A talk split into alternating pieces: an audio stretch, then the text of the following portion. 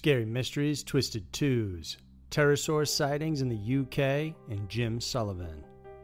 Tales of hauntings, murder, and scary mysteries. Every week, Twisted Twos dives into a pair of uniquely terrifying true stories that are worthy of a more in-depth look.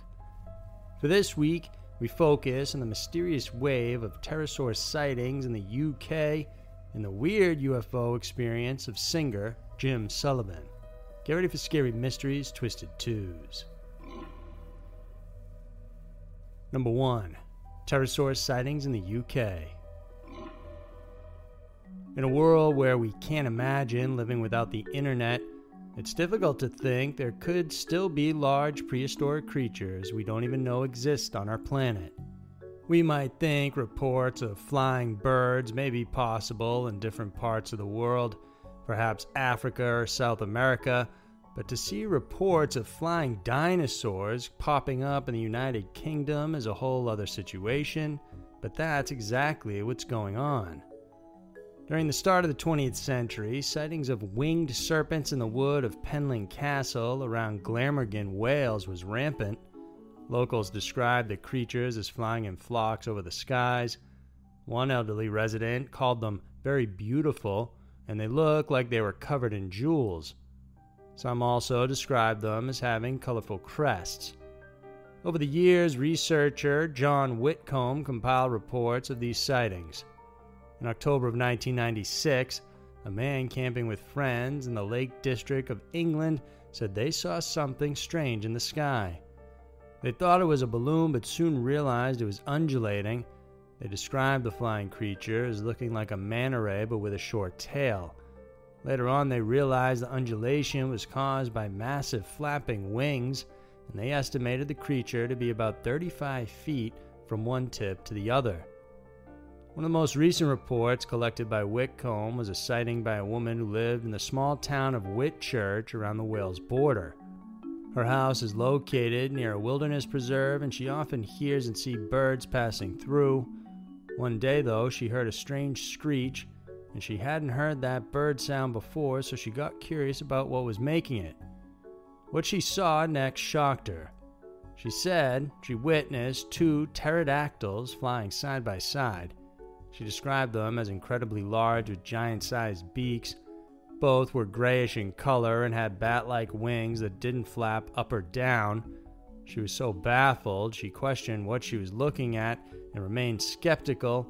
And later on, her children also reported seeing a similar animal. Curiously, this eyewitness report isn't the only one to come out of that area. In September of 2017, at a local nature reserve called Telford Town Park in Shropshire, England, an eyewitness reported seeing a creature with a wingspan of 4 to 6 feet with a mottled gray-brown color fly past him and towards the fields. Although he had a smartphone, it was too fast for him to snap a photo. He considered it may have been a large nesting bat, but realized the size of the creature was way too big for that. According to Science and History, the oldest relative of pterosaurs, the Renanodactylus, lived around 220 million years ago in what is now known as Italy.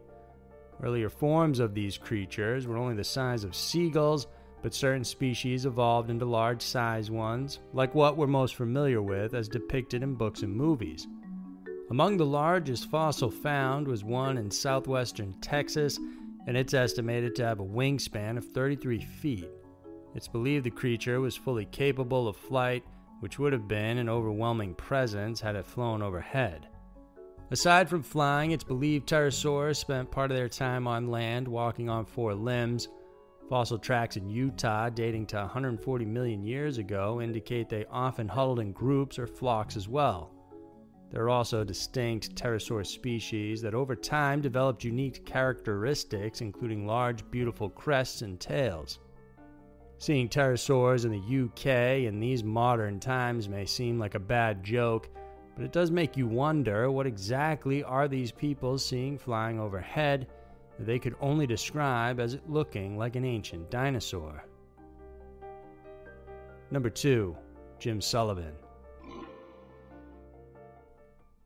With the release of his posthumous album, psych folk musician Jim Sullivan is making headlines again decades after he first released his 1969 album, U.F.O., one that featured an unusual song about walking into the desert, leaving his family behind and being abducted by UFOs. Released by Minnie Records in 1969, few copies of Jim's albums were pressed, and many devoted fans did what they could to obtain original copies. Although the record itself wasn't a big hit at the time of the release, it got massive attention when mysterious circumstances marked Sullivan's later disappearance. Born in 1940, Jim grew up in San Diego. He was raised there by his Irish-American parents. In high school, Sullivan was a quarterback, but later decided to play music after listening to a local blues group. He eventually got married and moved to Los Angeles with his wife and son to pursue a better music career. Sullivan's wife worked for Capitol Records while he continued singing at local popular clubs around L.A. He soon became acquainted with Hollywood figures like Lee Marvin, Lee Majors, and Harry Dean Stanton.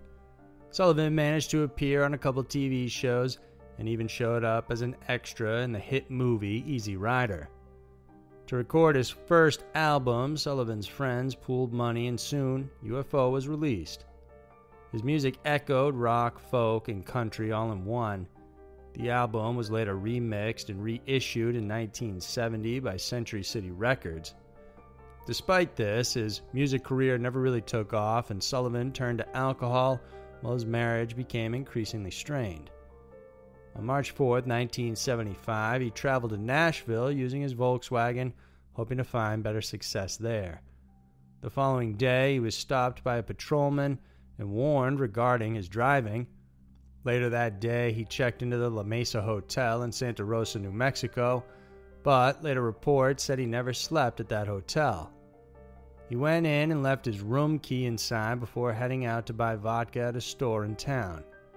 Sullivan was later seen the next day on the remote ranch of the Gennetti family, 26 miles from where the hotel was. His vehicle was later found abandoned at the ranch. People who saw him said he walked away from his car, leaving behind everything: his money, guitar, clothes, unsold records, and various papers still inside. Search parties combed the area, and his disappearance was published in the papers, hoping someone could shed light on where he was, but this was all fruitless. His manager once said Sullivan mentioned that if he had to disappear, he would simply walk into the desert and never come back. A decomposing body was later found in a remote area, miles away from where he was last seen. Many were sure it was Jim Sullivan's remains, but during testing, police determined the body was not his. Many believe he was murdered or simply got lost, but there are also those that believe his first album, UFO, finally came true and that he was abducted by aliens. Light in the Attic Records recently released demos created by Jim Sullivan called If the Evening Were Dawn. So there were two of the most ancient and mysterious stories around. The world can be a crazy place, and Twisted Twos is sure to show you why.